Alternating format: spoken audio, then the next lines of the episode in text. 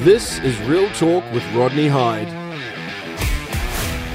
Tuesdays and Thursdays from 10 a.m. You're on Reality Check Radio. It's Real Talk with Rodney Hide. Remember, send me a text 2057. Email me inbox at realitycheck.radio. I get excited about my guests, but um, none more so than this one. Uh, we've got the Bishop Brian Tamaki who says, just call me Brian, which is a Kiwi thing, right? And Brian, good morning. Good morning, Rodney. Look, I got to tell you, my Yeah. dear mother, my dear mother passed Yeah. away last year, 94. God rest her soul. She had a great life, so I don't feel sad. I miss her. But Mm, I got to tell you, she and I loved your protest. wow. And my mother was saying, I just want to go on one of those motorbikes and protest expletive the prime minister with you. And it gave her such a lot of joy to see you standing up for us. And I have to say, for me myself personally, it emboldened me. And I really would like to salute you and your team because they were dark days to stand up and be counted. Oh, yeah. And you paid a price in terms of your media coverage, right? Mm, They were nasty, nasty, nasty. And anyway, I just had to tell you that my mother will be looking down on us and so excited that I'm speaking with you and that I get the opportunity to tell you that she wanted to ride with the boys on their bikes. Now, I want to get into lots, but can you tell me what you know of the Marama Davidson inc- incident? Because you recall she went on and was the big victim of Destiny Church. yeah, that was interesting because I stopped on my way down to um, Awatea Centre where Hannah was already holding a stand for um, the woman. That was before she knew about Posie, but um, I stopped there to have a look on the way through and um, saw the situation. I saw how many um, transgender uh, opposition that was there, and I thought to myself, "There's going to be trouble here." And I thought I'll better move on because the temptation would have been to have gone in there and looked after stuff, but they didn't want that. So I know when I'm not wanted, and I went. We moved. Apparently, um, something happened at the back where um, Marama Davidson went across a, crossing, and then she saw the bike. She knew who it was. She knew it was me and the riders. And I think she did something crazy, like trying to cross back again to put her hand up in some way that she was somebody special. She wasn't a she wasn't a, a, a traffic inspector or or anything like that.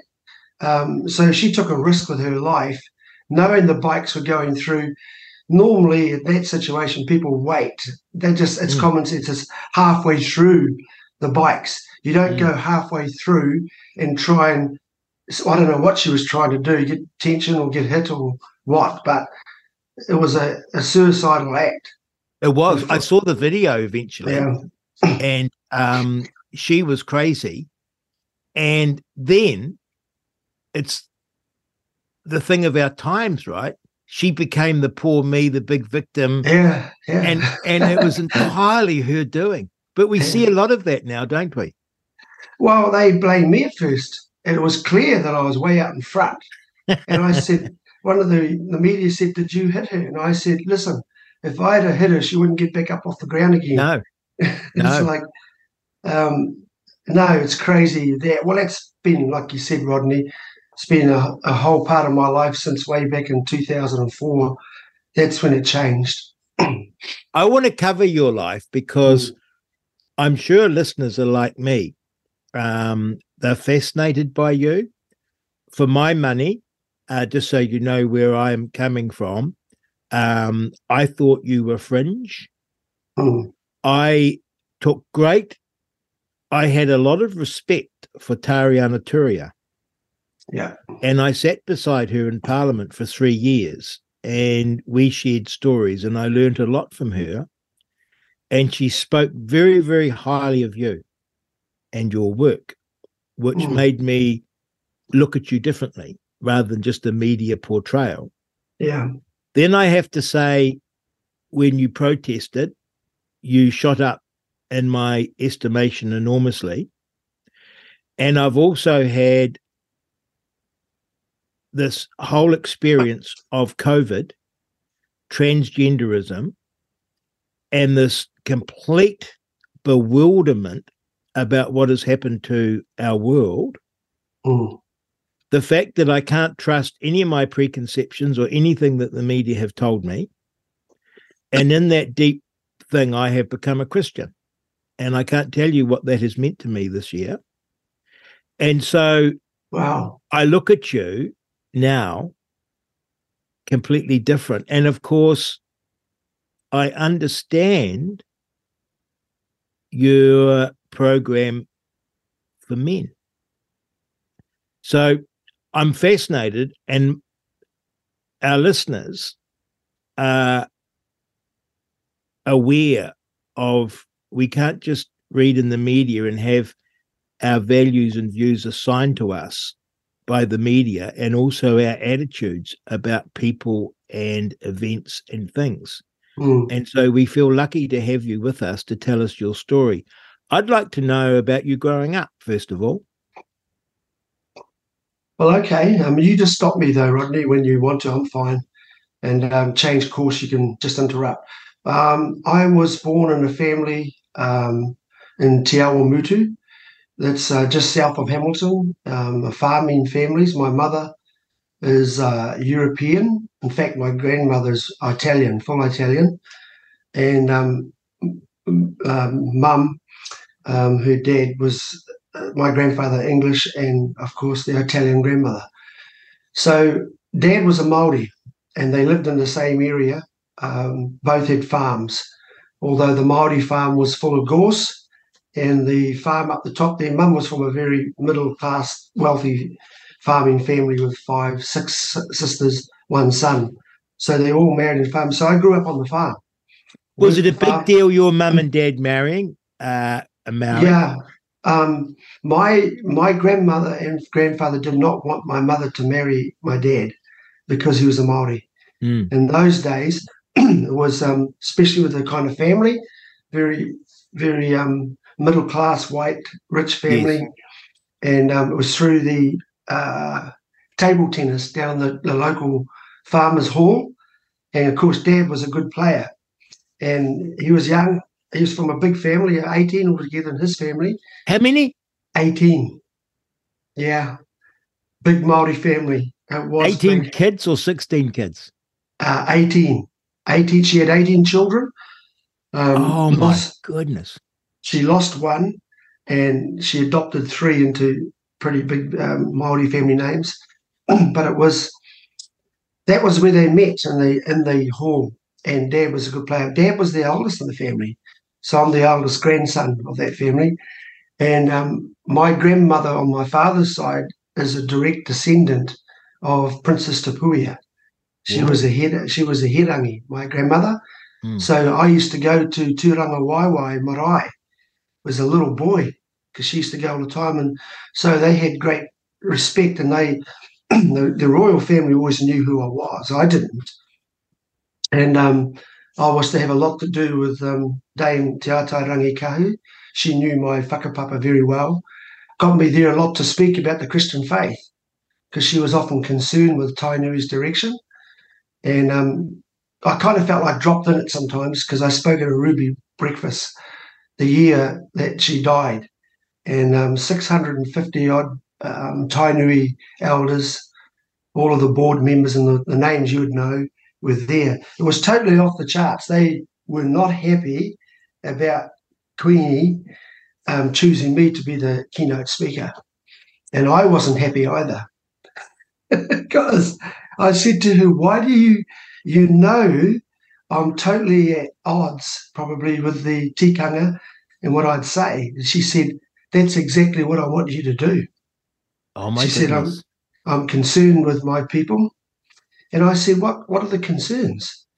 Well, she said, like going back to, to Wherowhero, um, the first um, the first Maori chief um, and saying that um, him and his next son Tawhiao, he was converted big time to Christianity, and um, he had stopped all his killings. And one of the biggest, um, most uh, notorious warriors of his day, um, they were converted. You see, so he said they brought the tikanga through, but they left the Bible behind, which they always anointed the Maori kings with the with the scriptures from Deuteronomy that you shall rule over your people with the anointing with God. So I said, well, that's going to be fairly easy for me. But the next one she said really shocked me, and I haven't really spoken about this. Um, she said to me, a lot of the people and the young ones around me are gay. And she says, I don't like that. And I said, mm. whoa. Now, she said, I've been watching you on TV because I had an early TV program. I was the first Kiwi that pioneered um, a speaker, evangelical speaker from the home country to be on the um, Christian TV um, preaching slots because it was always Americans. And I sat there one day looking and I said to my wife, you know what? They need a Kiwi on here. And she says, You don't know anything about TV, Brian. You haven't got any money. That's always the thing that's been told me. You can't, you can't. And I've always I've put up and built something in me that says you can, you can. And so I said we can, you know. Well, it wasn't only two weeks later that a couple came into our our church, the Cardno Cardno family. You might know them. They had a Cardno video productions years mm-hmm. ago in Rotorua. Yes. yes. I did. Yeah, Neil Cardno and Janine, and they came in, and when I told them about, you know, how how can I get on TV because I need to preach the gospel to my own people, and she said, That's easy. You know, we can do that part of it. We just need to pray that we can get a, a slot. Well, we got one. One of the Americans pulled out, and so I got that slot.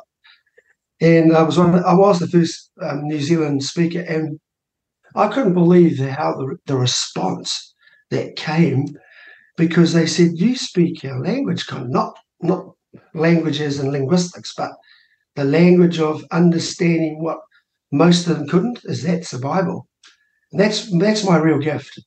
I can pull out of the scripture one verse and make it speak and come alive with stories, but then also the revelatory truth that I was able to get people to really go like, wow, I got that, you know, and affect them deeply. So that's why people came after a while to my preaching. Nothing it else. Is a gift. It is a gift. It's a God thing. Yeah, God yes. gift. It's a God gift, and um, I do have it. Um, but I shouldn't. so, because, so the Queen. Yeah, the Queen got me in, and she's and so she I was not happy with the gays. Not happy. Yeah, a lot of them around him, and I remember if I remember, she said, "I heard you once saying the only person." She said it had the guts to say it on uh, publicly that you weren't happy with the gay the rainbow movement at that time because I'd already had some goings on with them in 2004 with Helen Clark when she, I knew she was opening the door way back then. But anyway, I said, well, that's a bit tricky because I get taken to pieces on this, um, but I will do it because it's right.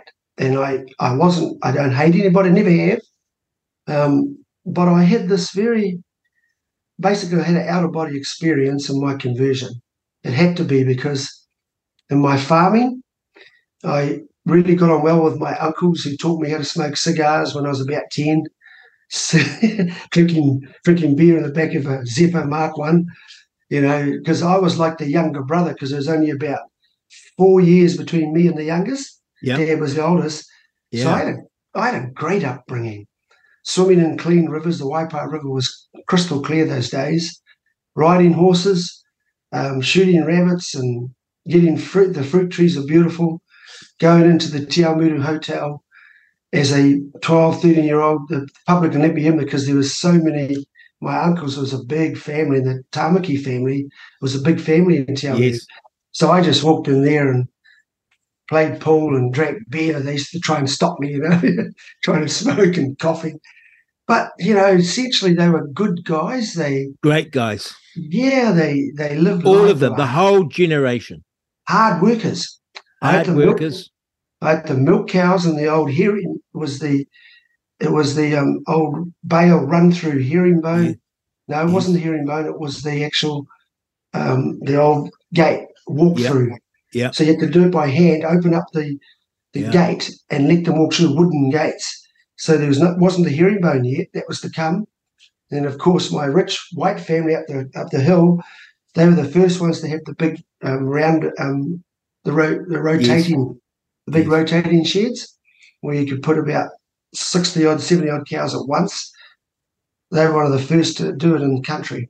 So Did you, did you feel growing up the difference Yep. between your white family and your Maori family? It must have been quite amazing. Big family, hard case guys, smoking, drinking, and then the white family, well off, doing like well materially. It must have been I loved my grand. I, I loved my Italian grandmother.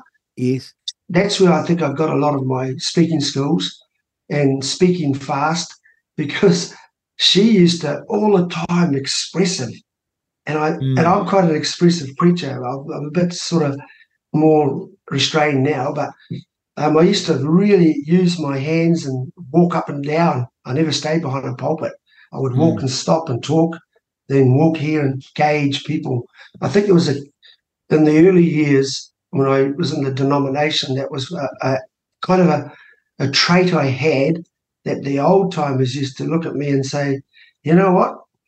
You preach like the old ones before them. They, I'm, they're talking back in the 50s and 40s or 30s, I should say. And um, the old preachers then were very expressive. But as time went on, religion kind of got a lot more stately and secular uh, Mm. and started to restrain preachers. And yeah. we're talking with Brian Tamaki. You're on Real Talk with Rodney Hide. Um, what an amazing growing up. We're going to get on to why people should vote for you, but I want to cover all of this because it's so wonderful. Tell Yeah. me, um, were your mum and dad religious? Okay. Um, my dad's family is where I got a lot of my, um, I think, love for people. Um, and the love they had, they had a very free flowing style of living, no worries, less stress than my European family. Mm-hmm. Um, so I had one identified uncle whose name was Colin then.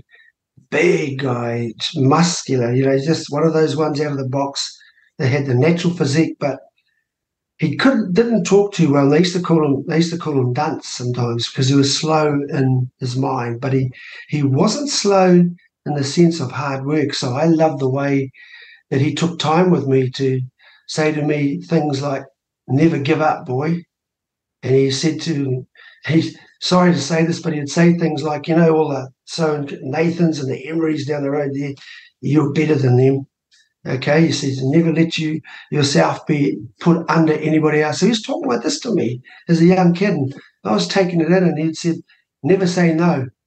When you get a, when you get something given to you, you take it. He said, and he said, and he just got that. He was very independent. He was the guy that did all the farming. He was strong naturally. I loved that physical physicality, but I loved his positivity.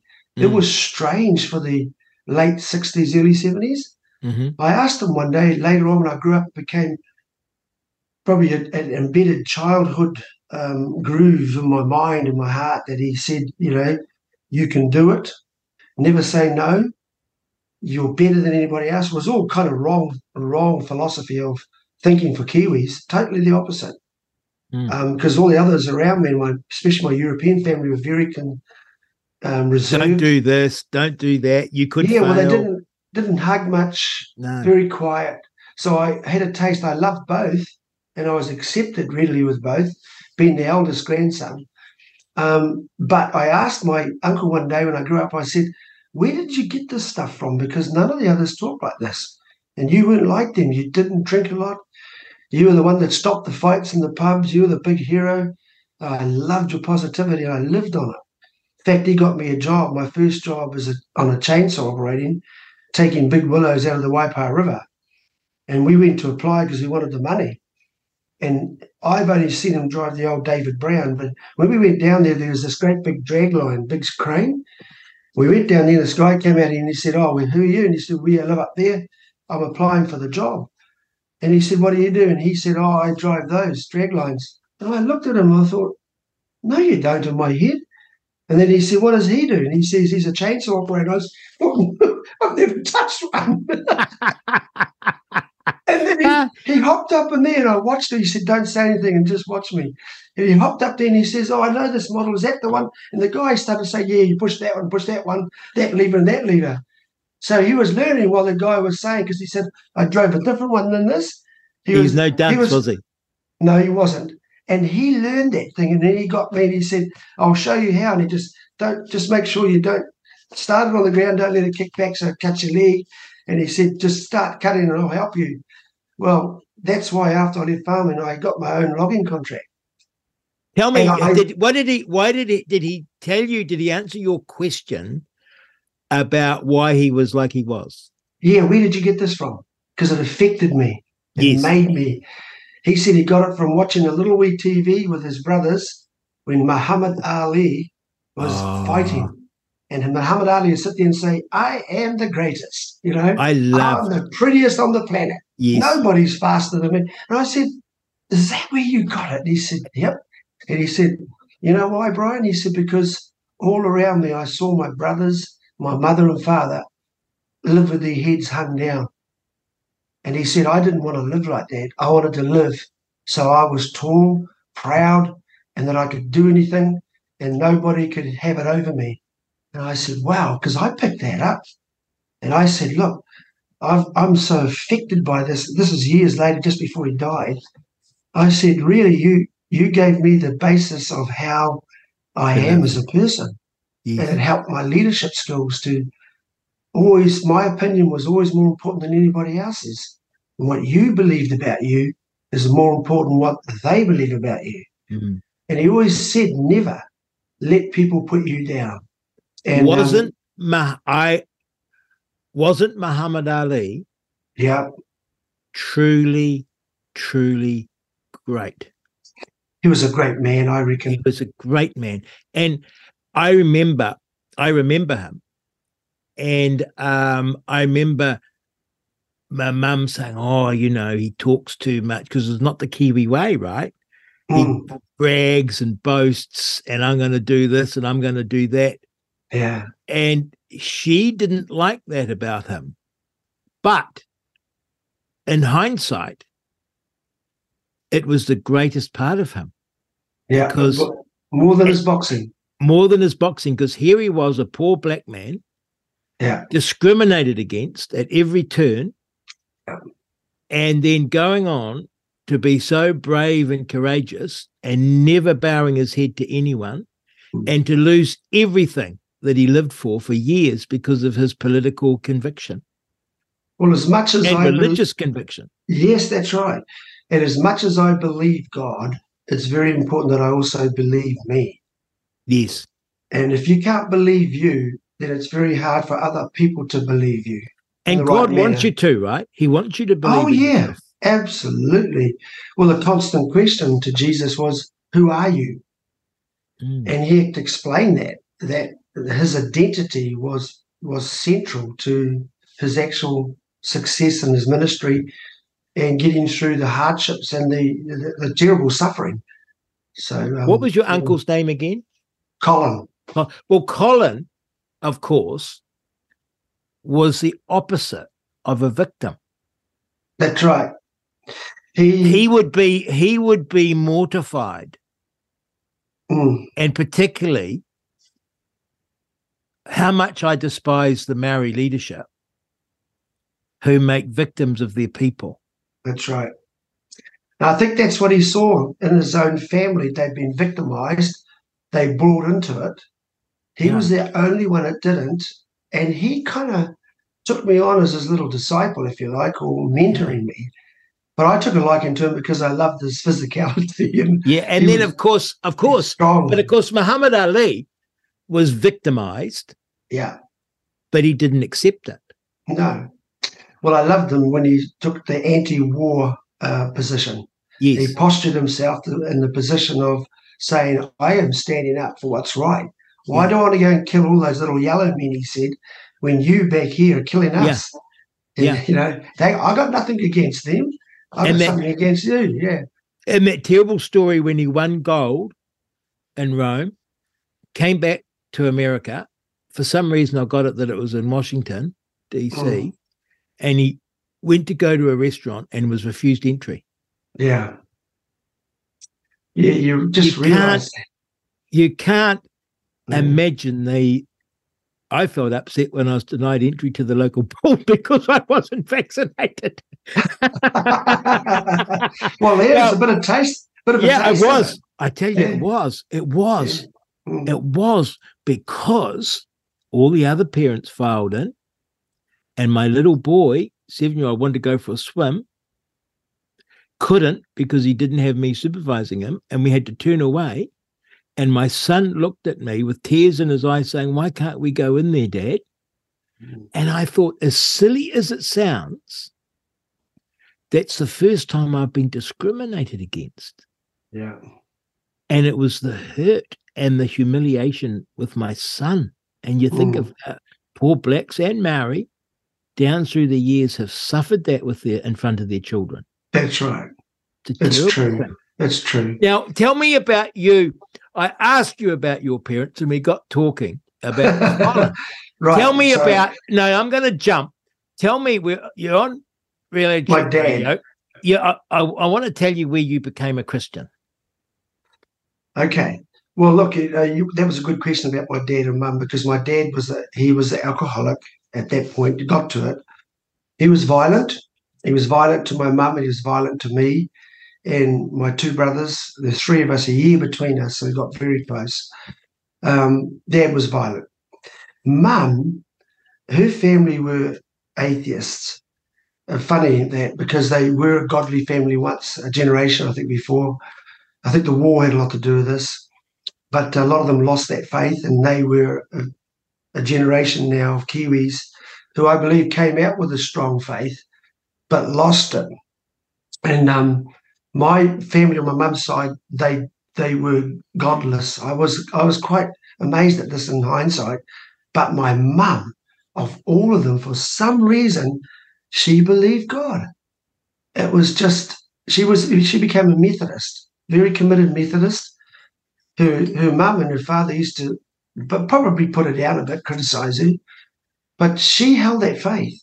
And um, my dad was the opposite. So here you have, and what mum did used to dress me and my brothers up. This I'll never forget this. We were all little kids. We were living in town. We, we were, uh, well, it felt like a hundred miles away from the Methodist church. We had to walk because dad would be um, somewhere partying and, and all weekend with his brothers, some of them, or somewhere, never come home. So she would see him missing on Friday. Sometimes he just uh, get the milk the cows and gone. And wouldn't even come home for a whole weekend. So mum used to take us all this way. She'd spit, Claire, that's why my hair, she used to comb our hair backwards, spit it down. I never forget it she would want us looking immaculate. I think she was pay, maybe um, in paying a bit of compensation for her half breeds, I call it. Because the Methodist Church at that time was very white. In fact, it was all white. And that's where she went. They wore the hats in those days. And pretty much we used to get the looks. And she would get the looks because she was like, Are you a single mum being who you are? And you got these little wee half breed kids, and damn, they're nuisances. They they misbehave. We were we were rascals, man. I mean, I don't, I take my head off to my mum, but I don't remember much about whatever was done or said. I remember going to Sunday school and seeing the flannel boards with Noah's Ark. The telling thing that is another trait put on me was my mum's commitment. She never missed a beat, and and I think that really um, became a feature of my life that my mother would never give up. She would stand, even though all those people used to look at her, frown, wouldn't talk to her. And she had a hell of a job trying because we used to mess around in the church and make a noise and take the money out of the plate instead of putting it in. And it's like, but I'll never forget. I'll never forget that. And Never. that became a, a it was grooved into my thinking and my whole psyche that when I put my hand to something, I do it with all my might. And never be afraid, no matter what people do and how they look at you, you still do what you believe. Did your dad come right? He did. And that's how I got converted. Because what happened, me and my brothers must have all had dad issues, father issues, which I think is 95% of the population here in New Zealand, I'm talking to, with the men. You can have fathers at home, but he's still invisible. My dad was a deadly dad because he was visible and invisible. He would not be there sometimes, and then he would be there. The only time we had contact with him was his fist, and um, that was quite vicious. And I found out later on that his father used to hit him at the table. He used to hit them at the so many of them. I think the dad had to use violence to keep them quiet and stop messing around. I think he would smack him in the face. My dad said when later on when he got converted. So it was a generational um, behavioural pattern that was coming through. Now, I we all went away in our ways, and I was farming the farm up the road with my European family by now, and I was managing my uncle's farm because I was already working on my dad's farm, granddad, on my Maori farm. So I was now on my other side of the farm, and I had good relationships with them. So now it wasn't beer I was drinking; he was a whiskey drinker. so he used to give me a little glass of whiskey, and we'd have a chat, and he would talk about the Maori thing all the time, and I I realised he was racist. So my side of the family all didn't like what my mum did, was marry a Maori. So I was hearing this, and I was more absorbing rather than. And he, he loved me for my work, and still saw me as one of them because probably I was half and half. But it was an interesting growing up period of seeing how their, their thinking was and how they lived their but life. Your dad, your dad yeah, fitted their stereotype for their daughter. he did. And look, you know what? You're right, Rodney. Maori, they they did fit the stereotype. It was unfortunate because people didn't take the time to prise it open a bit more to see that that's not really what they wanted. They just didn't No. know how to get out of it. Well, I found a way how to get out of it, and that was basically through my mum, who was threatened to leave dad and so many times. And dad used to, gee, he loved my mum though, and she would often tell him about Jesus, and he said, "Don't talk to me about that Jesus stuff, that white Jesus." And um, anyway, he used to speak fluent Maori, but it was it's the native school across the Ray. It was um, Te Kopua was one of the first ones in the Waikato there by Pirongia. And the, he used to get smacked around the legs with a cane or on his hands because he, he only could speak um, Te Reo Māori. So my grandmother was concerned, and his third sister down was a very brainy woman. She became a district health nurse in those days, which was a very Big esteemed yeah. esteemed job. Her name was Anne. She spoke very fluent English. So she taught the two older brothers how to speak English, and in the end, they couldn't speak Maori after many years, just English, because she wanted me, the grandson, not to speak Maori. I'd be a fluent Maori speaker if I didn't, if this was all the other way around. Mm. So I, I obviously was raised up in an English speaking world. But my dad was at a party one night. However, your audience takes this or anybody, it's true. And it had a big effect on me and therefore tens of thousands or hundreds of thousands of other people. He was drinking out of a, they used to drink out of Agee, the old Agee jars Yes. for preserving Yes. peaches. And Yes. they would tip their beer from the, because they had the um, mini Jug. tanks. No, Oh, mini tanks. Yeah, yeah. hose through the window Yeah. and it had the like a gasoline Yeah. pump, and they'd fill these up and they'd just drink themselves silly. He said, in his own words, he lifted it up, and he just saw a, a light. It was like a face in it that said, "I want you now to finish this, and I'm going to come into your life. So pick, put the jug down and go back and talk to your wife. She will tell you how." And he put it down. He said, and all his but the rest of them said they looked at him and he looked like he's just totally you know out of it not drunk out of it but there was something else going on because he put it down and they said where are you going he said i'm going home and he went and shut the door He never touched alcohol again in his life. He never, I think, mixed with that, like that way again. is mixing enough that would be different. He went home, told mum, they prayed, he received Christ in his life. The first thing to do to come and visit me and Hannah. We were married. I met Hannah by then. I'd gone to Tokoroa for four or five years. I had my own business, um, very successful logging company, and I was playing rugby. Rugby.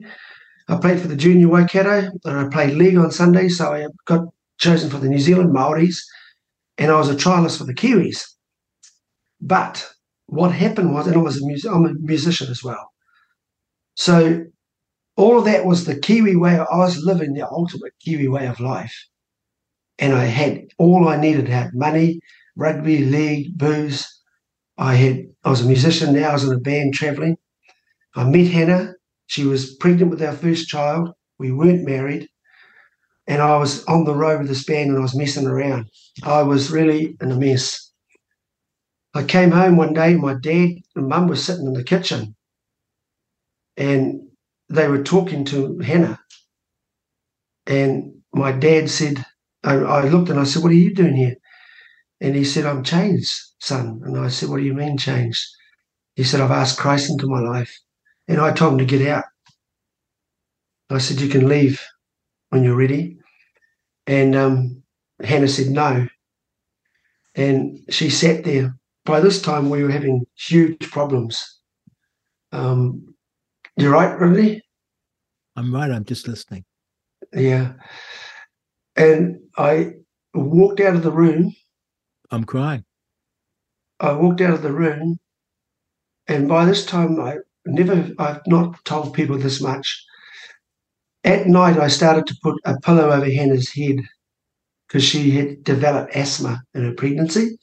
She couldn't breathe and it was loud. This is how, this is what, how bad I got. And I wasn't that sort of person. But I just couldn't cope with what was going on. And I was fighting inside me. Probably a, a bitterness toward my dad. But I wasn't to realize that my other brother, my young one, had it worse. So um, Hannah and I went out to the kitchen. I said, I'm not listening to you. And I walked into the passageway and I and I got around the corner, leaned against it.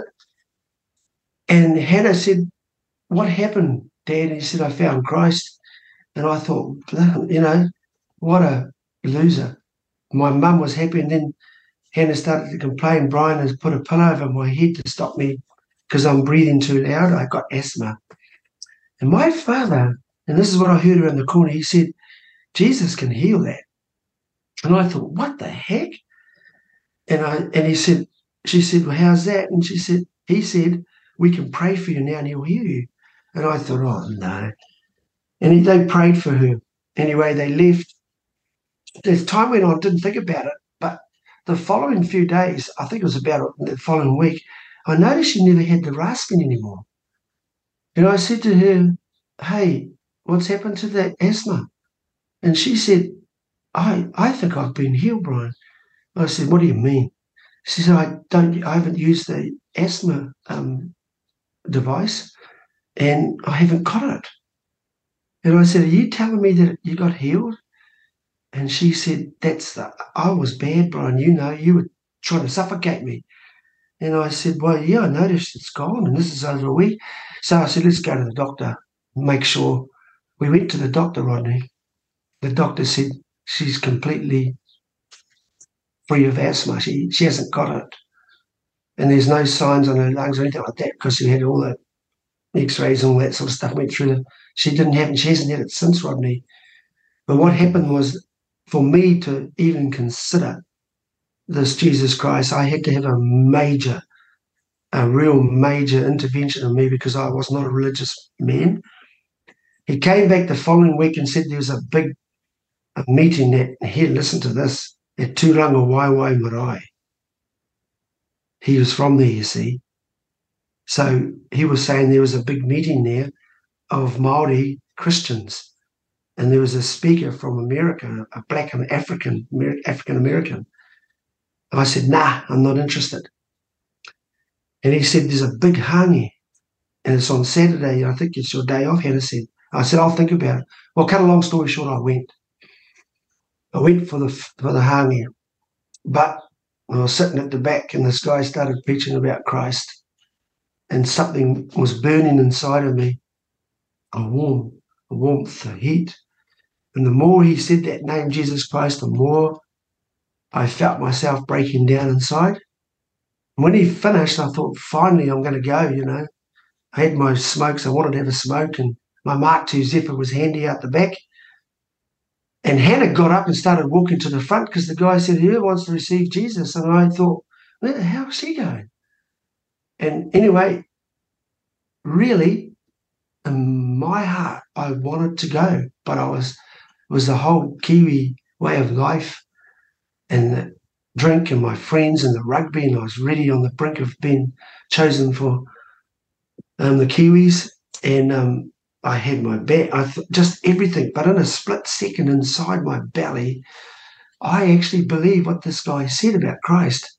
So I went to go, I thought, no, I'll wait for her.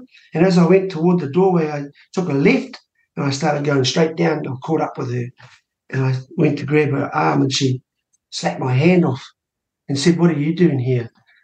I'm going to leave you after this. I said, I'm not here about leaving or whether I'm going to be with you. I've been a real mongrel to you. I haven't been nice. I haven't really been violent. It was only that one time where I'm trying to put a pillow just to shut her up. But I said, I want to come and ask Christ into my life. And she said, Well, you do it for you. I'll do it for me. And I said, Yes. Well, I prayed in the back with her. And at that point in moment in 1979 of Easter, I made a decision that flipped my whole life around. And that was four months after my 21st. I was drunk as a skunk. Never, I hated religion.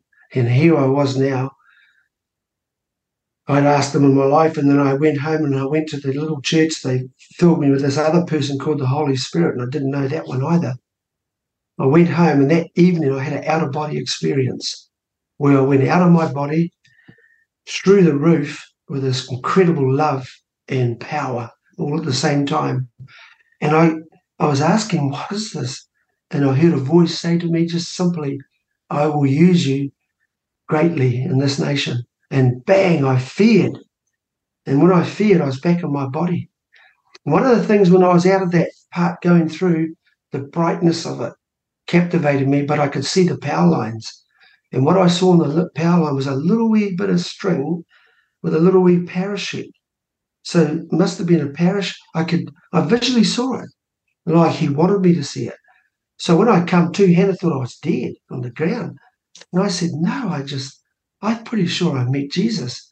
And I said, Hold on. And I ran to the front door, went out the steps, and I looked up into the, down the corner where I knew there it was. And I'd never seen that before a little bit of string in the power line with a little parachute. I knew what I had was real. And so what happened, Rodney? that flipped me from what I was. I did a whole 360, all the workers at work. I changed virtually in an instant. And in an instant, I stopped smoking. I stopped my drinking. I stopped my, I even stopped swearing. Nobody told me, just went. And I devoured the Bible. I even took it to work. And I was working with the roughest guys in, in the town because I was working in forestry then. And we worked with a, I worked with a gang of about 12, 15 guys we had a bit of a reputation. The next day, even when I came, they knew something was different. They said, Why are you different? What's wrong with you? And I said, Oh, I was a bit shy, but I said, Oh, nothing. And one guy said, Looks like you had a religious experience. And I said, I have. And, you know, from there, Rodney, when I actually um, affected my whole gang and got them in the end, many of them gave their lives to Christ and I influenced them. And from there, that's where our journey started. And I don't want to talk too much, but that's how that happened. And my dad and mum today are still alive. Yeah, and wonderful. my my wife and I, my teen grandchildren, the oldest is married, the eldest is married. They're all Christians. My teen grandchildren are all Christians. The married one that got married to her husband. My three great um, great grandchildren all come to the same church. We're all in the same movement and love God. So that one decision not only affected me and my way I treated my wife, my whole life, it, it got my family all together on the same path of light. And then from there, I've had the privilege of being used marvelously by God in my own country and in Australia and in Pakistan, India, in Europe, parts of Europe and America. So that one decision um, has allowed me to influence um, hundreds of thousands of people for the better. That's the most beautiful story. Of that is so wonderful, and to think the joy that you now have in your life Mm, compared to the emptiness and anger and desperation that you otherwise would have had. yep. Yep. Yeah. Um, I've been And that's great thing 43 about years. the great- 43 years, yeah. Rodney, now. And the great thing about it is your great success serves only to make you humble Mm, because you realize that you there's something bigger in you. It's not a you, you I've noticed like as you tell the story, there's a humility in it. mm. Tell Yeah. me tell me about do you mind if we go over time? Yeah. No, you can go anywhere you like, Rodney. You because take, I have to say this is important to tell the story, and I don't want to come along say, "Look, I've got to stop now." If you're happy for time, yeah, I've um, made I've made the time. great. Tell me, that is an extraordinary story. Like it's once we're warriors through to Yeah. a great family loving Legacy. network by allowing Jesus into your life. Yeah. That one thing. Yeah. Well, I've I've existed or I've fed off that one revelation. My you don't you don't need to have a great explosive testimony or experience. You're saved by faith through grace, and I tell people never try to repeat or think anything less of your your salvation because it's you believe with your heart you confess with your mouth. But I I think for me it, it was important because God had a extra bit of work for me to do. It was never going to be easy. Obviously, he took the all the parts of my past were useful. Mm. Nothing's a waste of your past, even when it was in in bad terms. It's all redeemable. And so how I was raised and the two families, the two sets of races, um, having a very positive uncle in the middle of probably a victimized generation. I was able to grow with a very strong, um, my pers- personality was strengthened. And I think that was important ultimately for the apostolic uh, gift that, that's uniquely been put on my life. I understand it. It's not always, it's, it's a different gift from the pastor, evangelist, teacher, prophet first apostles, and um, the apostles were the cornerstone. And now in the church globally, apostles should really, uh, they're spiritual fathers. And that's where uh, Revelation 20, 15 years ago came out of a service. But It's a long story and I can't take too much of your time, but I do know this that when I came out of a service one morning, I spoke about putting the man back into the man because the church was so effeminate at that time. And I say that with not much of the of the rainbow movement was around then. It was just that all the it seemed that women were at church and the men were watching rugby and drinking on Sunday. And I was quite a, a bit of a, a misfit at that time because I was a 21, 22 year old, long hair, pretty good physically in sport. and I was gifted. I didn't need I didn't need religion. I was apprehended. It was like I was taken. Now, um, in saying that, um, Hannah came. We came out of a service one day, and I said, "Oh, how's that, honey? That was great, wasn't it?" She said, "Yeah." So I started driving. I thought she's troubled, and um, then she said, "Brian," and when she said it like that, I thought, "Oops." okay, did I go too long? Did I? And she said, You have to be a father to all these men. And I said, They got their own dads. And she said, No, they haven't. And many of them have got no dads, violent dads, or dads that are there but are not there. And she just said nothing more. And I was driving along and I was thinking, man. Uh, anyway, it must have been a word from God through my wife to me. And I thought about it for a good week or two, and then I decided to do something about that. She was right. How many men can speak the real, honest truth about what's inside them? And she said another thing, you know what? You didn't share a lot of things with me. I had to drag it out of you. Now, here's the thing: she was dra- she was raised by her father, who was European, and her Maori mother left when she was a little child. I was virtually raised by my European mum, and my Maori dad was absent. So I was raised by a mother. She was raised by a father, both Europeans. So what she said that having a dad was more uh, emotionally and mentally beneficial or an advantage than a single mum trying to raise sons and daughters. Mm. There was emotional and I would say the thinking process of my life were totally out of whack. The insecurity, fear could be probably a part of it. And yet she was completely um, stable and well established emotionally, mentally. And we both concurred that it was the role of the dad was vital to the daughter and son's emotional and mental well-being.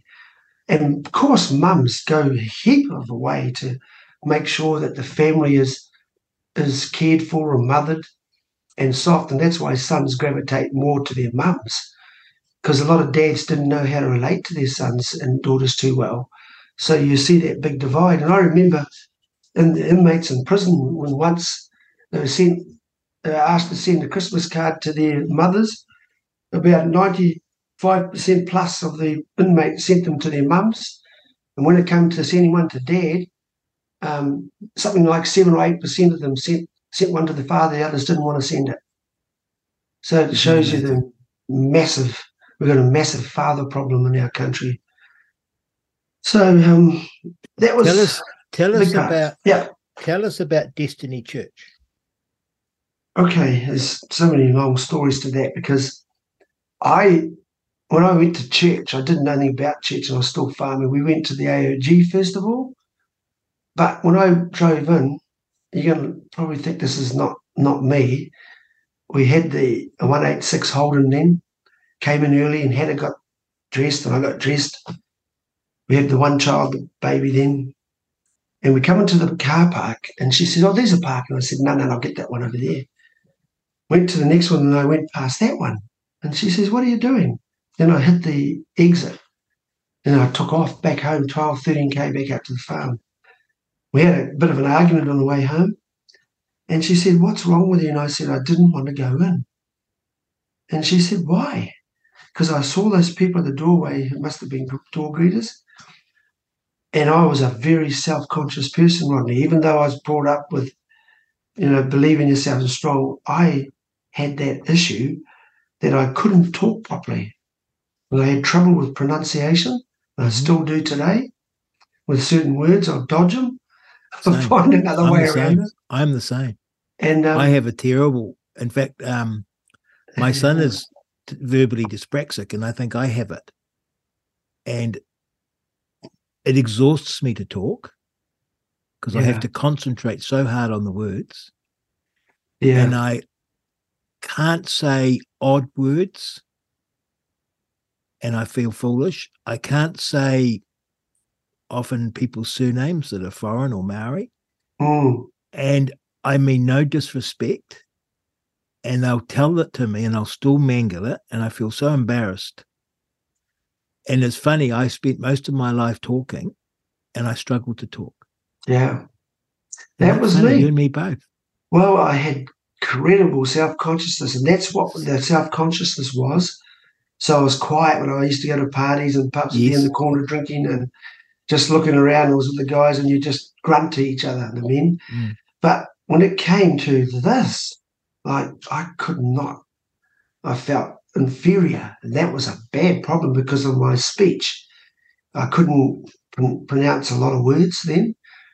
And I didn't talk a lot. And I so it made me self conscious. Hannah knew that.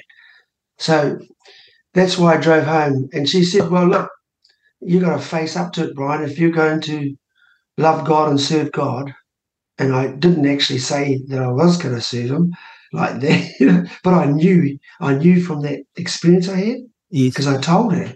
So she said, No, you met him. And boy, that got me. And I said, I did. So she told me the story about Moses. Moses had a speech impediment. I did not That's why, that. yeah, in Exodus, God said, You'll go face Pharaoh and you will speak on my behalf. And he said, For Lord, I can't speak, for I'm a slow tongue. What we found out that Moses had a stutter or, or a problem. So he says, Send my brother Aaron. He's a smart speaker. And God said, All right, for now, I'll let Aaron's, but he can only speak what you tell him, not what he wants, because I'll only speak to you. So there you go. When God chooses somebody, doesn't matter what problems or hang-ups, he's going to still work with that chosen person until they get it. They will come through it. And that's what happened eventually, because his brother started to take power to himself and take it away from the true man, it was Moses. So God rectified that. And he took Aaron out of the way, and then Moses got confidence. He said, You don't have to say much, it's how you say it. And he started to speak with authority of God.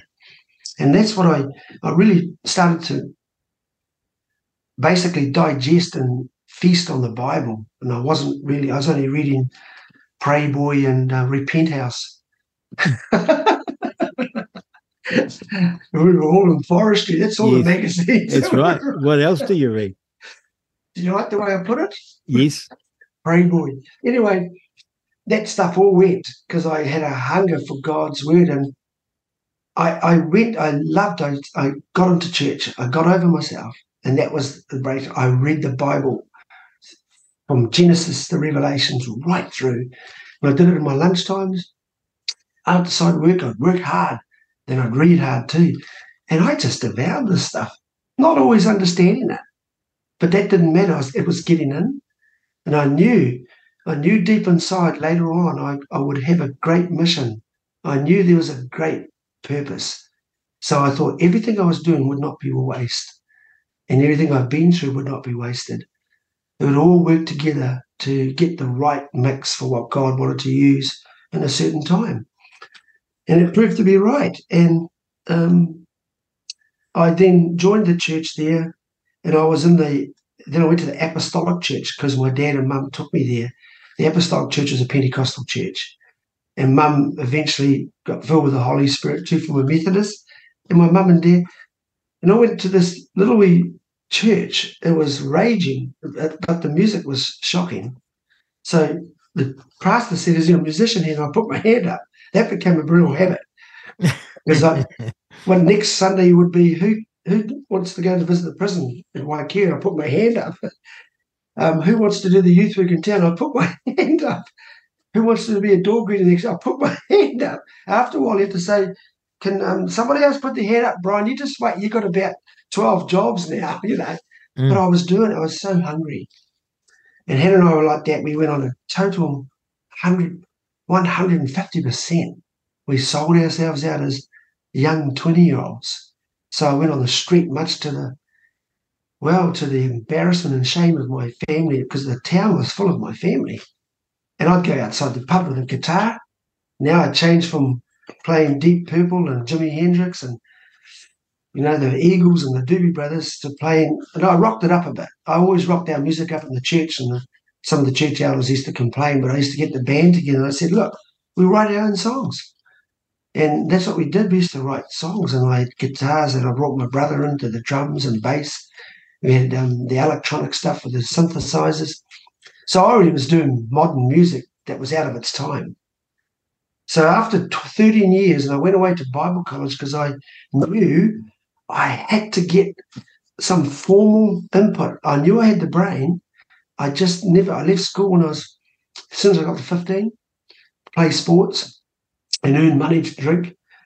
So I went to the Tenuco, uh, Bible Training Centre in Wellington.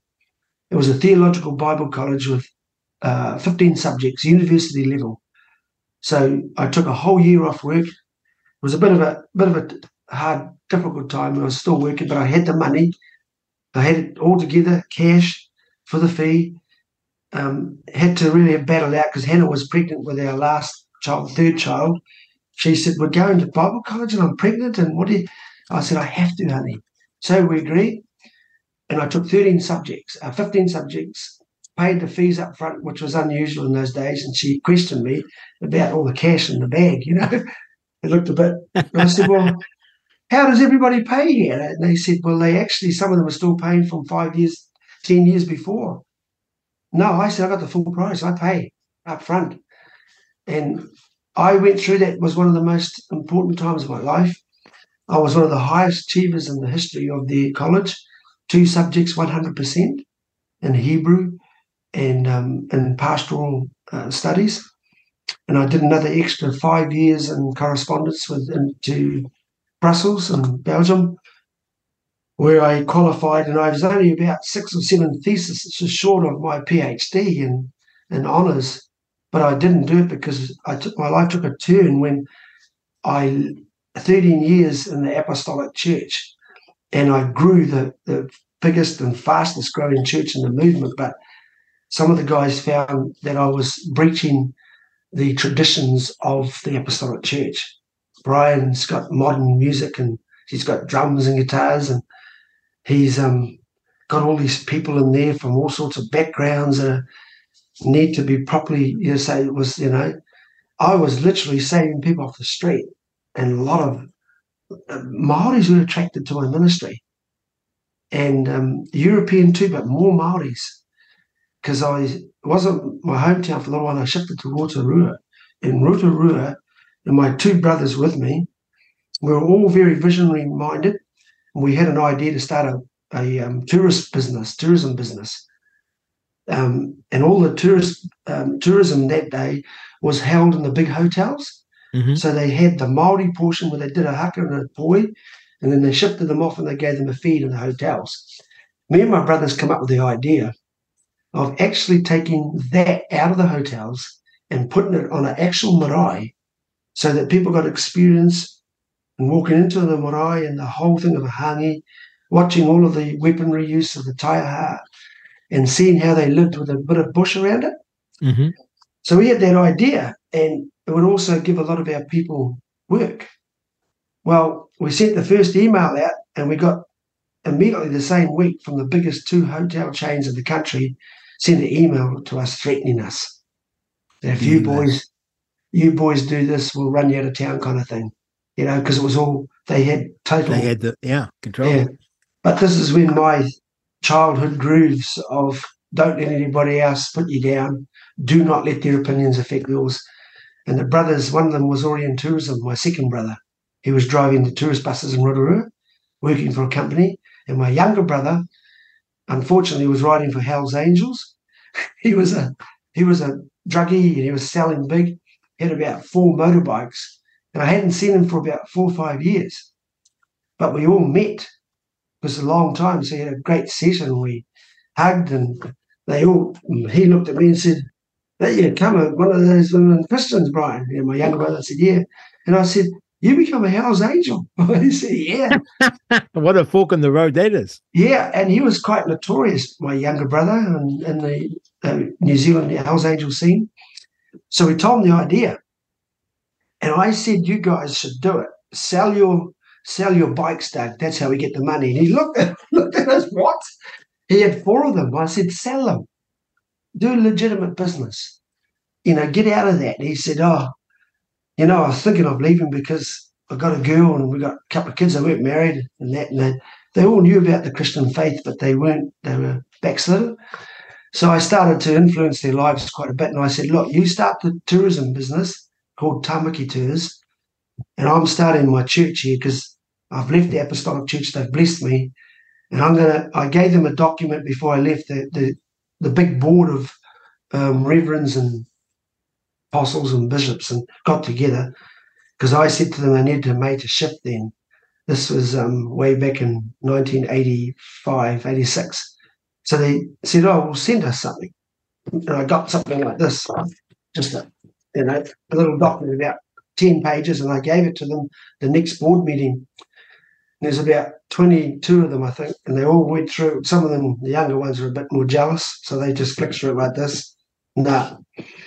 The others looked at it and took time and poured over it, and they all said, "Well, it's interesting, but um, they came to the conclusion it didn't fit and it wouldn't work where they were, the apostolic churches, the history from the Welsh revival. I respected that. But the um, superintendent really loved him and I. And I said, Well, look, I have to ask to be released from serving here for 13 years. And they all got upset about it. But the superintendent said, No, I think Brian and Hannah need to be released to start what they need to do. And they did. He did. He came and blessed us and released us. I wanted their blessing. He gave it. You know what I gave them that day? Was the blueprint to Destiny Church. How amazing. You don't know, nobody knows about that denomination today. They broke up, they come apart, it fragmented. It's been a small church denomination for years. Whereas you mentioned that name, probably not only New Zealanders, but a lot of Australians know Destiny Church. Mm. And the Lord said, I will make you a great person, Brian. Well, you mentioned my name, and most New Zealanders, either way, whether it's negative or positive, they know.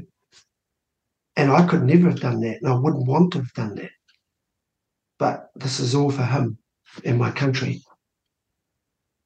Yeah. Your wife plays Big has role. played a huge role in your life. Do you know I love the I love the picture of all that you put her through. Terrible. Terrible what you did to her. Yeah. And all that you put through her. When she went to receive Jesus at the marae, she Mm. said, Well, you went to take her arm. And most wives would be so happy to receive their husband back. Yeah. But she said, You do what you're going to do. Because She I'm was she yeah. is, she's a strong woman. she is the mother of this nation as far as I'm concerned. Yes. She's oh man, I've she's got anyway. Um she But was that's a great thing, wasn't it? That was a powerful moment. that that's that's a um, unique woman. Mm. She was prepared to lose the relationship if it wasn't fake. If I was faking it to Yes. just keep her around or whatever I wanted, she put it to the test right there. Don't because most come. men most men and i include myself we sort of do things to get through the moment with our Yeah. wives Yep. right and it's not real we actually haven't changed No. oh look i was drunk honey i'll never happen again Yeah. and they believe you because they want to believe you. And you go up to receive jesus and she thinks oh he's brian's just saying this so i'll stay with him. But she she wanted you to do what you wanted to do and she'd do what she wanted to do and she'd meet you on the other side. Well, if she wouldn't have known that I was, I had a burning, burning sensation in the middle of my tummy during that, that guy's preaching. I don't even know who he was to this day. Every time he mentioned the name Jesus Christ, whack, it was there. Um, so I, I just was going to write it off to being soft. But when she got up and moved, she was already, she decided because she was healed. Don't, Yes. what people, whatever people don't, doesn't matter what you think about it. Mm. It was real to me. It would have happened. That was the way my path to God apprehended me. So when I walked up, I see how strong the self consciousness was. It was a terrible disease and most inferiority complex. I think most people suffer from some level or another.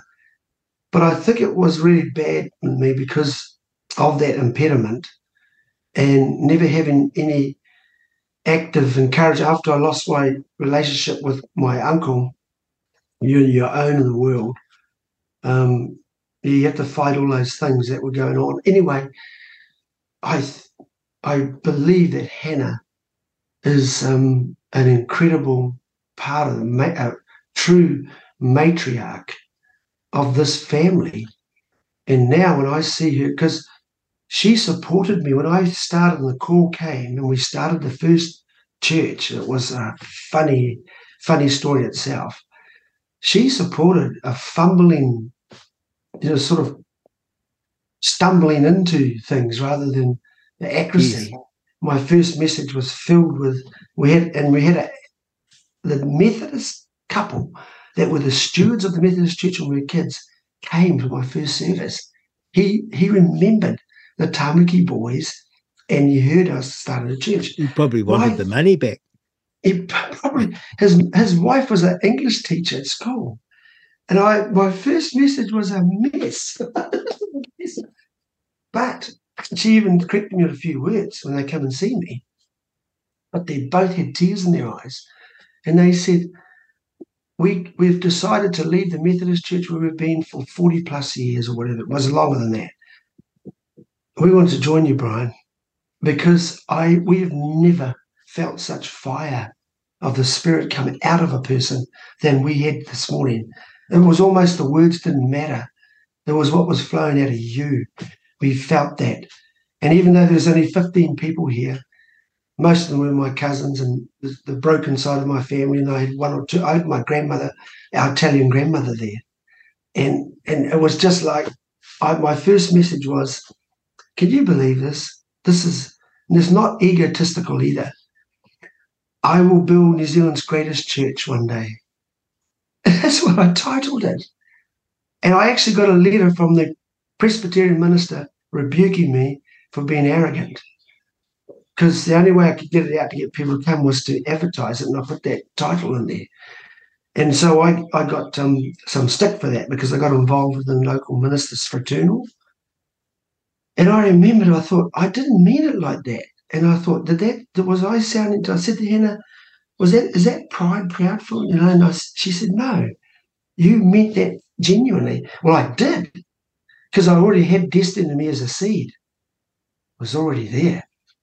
And it's hard to explain to people when you're talking to them and doing things and you know something that's yet to happen, or you hear it before it comes out in the news, or you see a picture of this church with many churches and pastors. So it's like much of what was going on today, you're ahead a bit. So it's an interesting thing.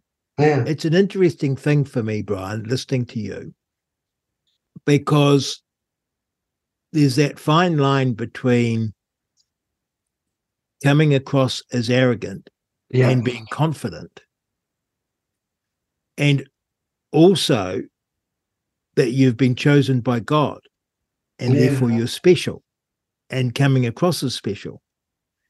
And so I I struggle with it yeah. Because I think, oh, who the hell does Brian Tamaki think? You know, yeah. there he is starting the greatest church and God's chosen him. He's not chosen me and he's got all these skills. But there's two aspects to it. One is the Muhammad Ali bit, where you actually, to achieve great things, you've actually got to be full of self confidence. And to be full of self confidence means articulating it yeah. Well, I and remember this. And then you are chosen by God as you define it, as you as you as you've explained it. That's the that's the misery sometimes, the pain. The pain is the pain and the purpose go hand in hand. Mm-hmm. And I I would never have you probably like Moses probably would never have gone out and left Egypt if he knew he had to take five or six million people through the Red Sea. Um, God doesn't tell him everything. No. till he gets there. And it's good that I didn't know everything either because I probably would have been a coward too and pulled out because you think, oh no, I don't want I don't want that part of it, you know, and this part of it. Because I remember David going to the battlefield. And one of the things that was interesting to me is always struck me about David, he arrived and he was he had this self-assurance and his his belief and his confidence in what he had was basically what got him through um, the criticisms, the potential distractions and mocking, and even the defiance and the threat from the Goliath, the enemy. When he comes to the battleground, the first thing he does, because he's sent there to give see how his, his brothers are doing, bring back a word how the boys are doing to his father. So he was young, been in the wilderness. He's actually shepherding, killed a bear and a lion, saved the saved the sheep. So he comes with these cheeseburgers for his brothers, and he hears this bellowing giant. And the first thing he inquires about was, What did I hear there? Was there a reward going on? And they said, Yeah, tax free all your life if you kill the giant. The person does that gets the king's daughter. And he said, Hmm. And the other one was all the treasures and riches you want. So he said, Shucks, can you repeat that again? And he does. And they tell him. So the reward, he was not fighting for nothing. You don't go into battle to fight for nothing, you fight for something. And so he went, and his brother said, Oh, here you are. What are you doing inquiring about the battle? You're just a proud, insolent um, brother. Go back and look after those sheep. So there's the derision. There is the brothers who were jealous already about his confidence. So they tried to pop his bubble of uh, belief and self confidence in him. David said, What have I got to do with you guys? Don't you know that we have got a cause? There's a cause for our country. Why are you sitting on the hillside with Saul in fear? Considering we serve the one true God, the God of Abraham, Isaac, and Jacob. So David said, whatever he moved on, he said to the king, Saul, who was frozen in fear, he said, I'll go and fight the giant. And again, the king said, You can't. There you go, because you're just a youth. And he's a warrior from his youth. He's a champion, and he was. But David said, I killed the lion and the bear. My history is I'm not afraid. I've taken care of an enemy, and I'll take care of this guy. So the rest of the story, he went out and he killed. But before he did, it was interesting. The giant said, What is, what is this? You humiliate me by sending me this little dog who's not even a soldier? He's not one that's chosen to be in the part of the elite army. And he's just a farmhand. I love it. And then he does something. He the giant curses him and says, By the gods that I worship. This is what the Philistine people miss this part. So Goliath was actually representing every false god and religion that there was in the country at that time. And I'm pretty sure this is the deeper reason of the drive was a spiritual one. And they wanted to rule over these Israelites. And David says, oh, I come to you in the name of my God, the one true God. Today I'll defeat you. So this could be very arrogant because he goes and starts to give him an outline of how the battle's going to go before it's happened, and that he's going to lose his head. He's going to drop him, and he's going to lose his head off, and I'll have a great victory today. So I looked at all this and I've read it a thousand plus thousand times over, and all I see is somebody like me, the same feeling. Yeah, we're not. It's not ego. It's not like he's up himself. Oh, don't worry about that. There's plenty of things that you know keep me humble every day. Um, it's having that confidence. If you don't have it, you can't have courage.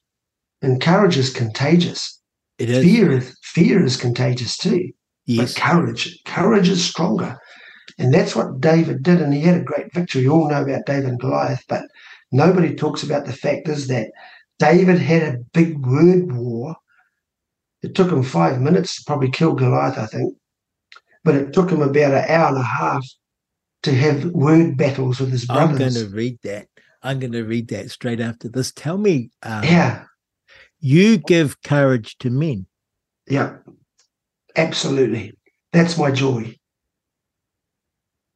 and you know what to be a man is.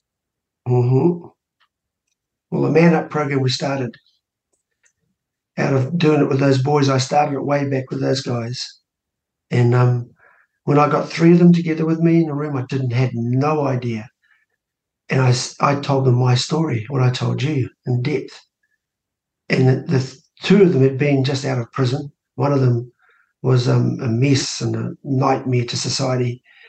When they heard my story, and I told the parts of it much more, they they couldn't believe it. They looked at me, and the guy next to me said, "Can I tell you something I've hidden?" I said, "Yeah." And this guy, for the first time in his life, went into the depths of the cellar of his life and pulled out the monster that was basically damaging and destroying his life all up to this time. He was a 50 year old man, I think, at that time, 51. And he pulled out the terrible rape that happened to him from one of the men that were at a party on his they they had a party at his place. One of the men got him, the kids raped him, never brought it up, and he talked about it and brought it out, and he was just bawling his eyes. And he, I stood up and I thought, how am I to you know what? I did, all I did was say nothing. I grabbed him and I hugged him. That guy hugged me, must have been, it seemed like forever. And after a while, he hugged me so tight, I just about couldn't breathe. And my whole jersey at that time was soaking wet with his tears and just hugged him. And the other two end up doing the same thing. And I discovered that so many men had so much hurt locked up inside and they just needed somebody to unlock that and really care for them and give them something where they could talk to another man and be released and validated that they are okay. And that's what I did. And that was the beginning of the healing of those three that started the whole movement. You've done thousands, tens of, you've helped thousands, oh, tens of thousands, hundreds of thousands. Hundreds of thousands. It's in Australia. It's big in Australia. It's in all the major cities. And Australians are taking it by storm now. Man up. It's big time there because there's no, the media haven't defiled the name of Destiny on the Gold Coast. It's big. Yes. They just, they were on Channel 9 News uh, just recently for Man Up.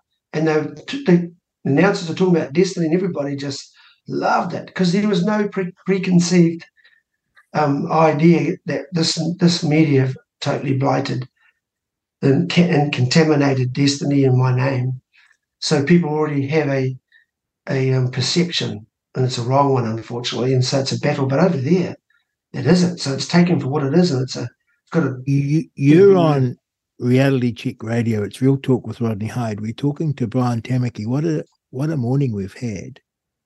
Tell me, Brian, who do we vote for to get you into Parliament? yeah.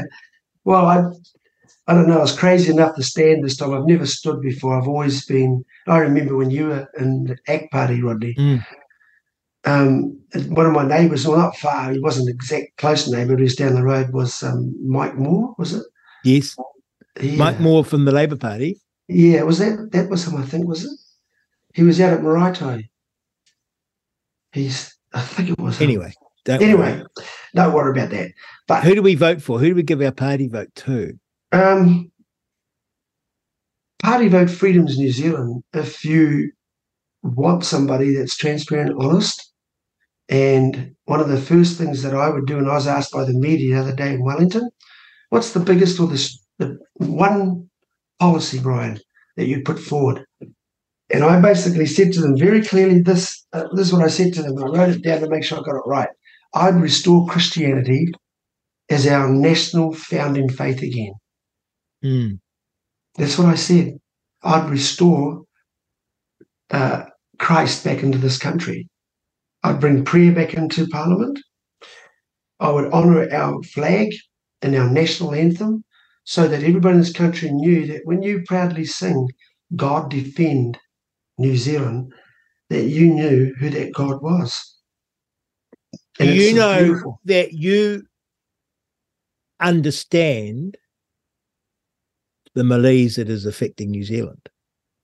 I haven't talked about it here because it's it would be too much spiritually. Yes. Yeah. But that what is affecting New Zealand is a deep cultural, spiritual void. That's right. And an evil that has swept across New Zealand. Brian, well, exactly so. Brian, would you mm. come back and talk to us more? I, I will. I'll talk to you, Rodney, if you want. No problems. Uh, well, look, we have covered. Uh, I feel as though we have covered you.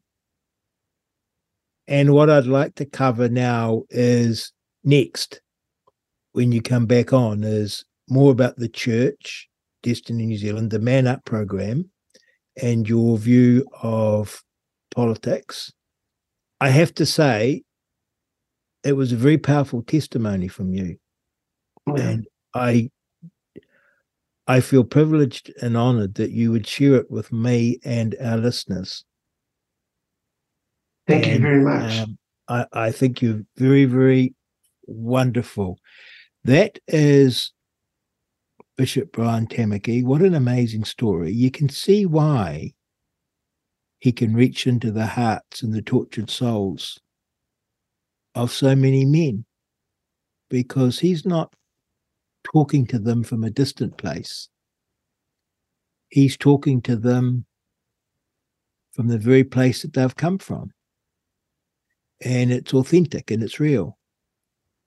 And you can also see, if you're a believer, why a man with his gifts and his upbringing and his life, if you're a believer, why God would choose him and why God would give him the skills that he so evidently has. What a great story, and I hope that we get to hear more. We will, because he's an Mm. amazing man. This is Real Talk with Rodney Hide. Tuesdays and Thursdays from 10 a.m.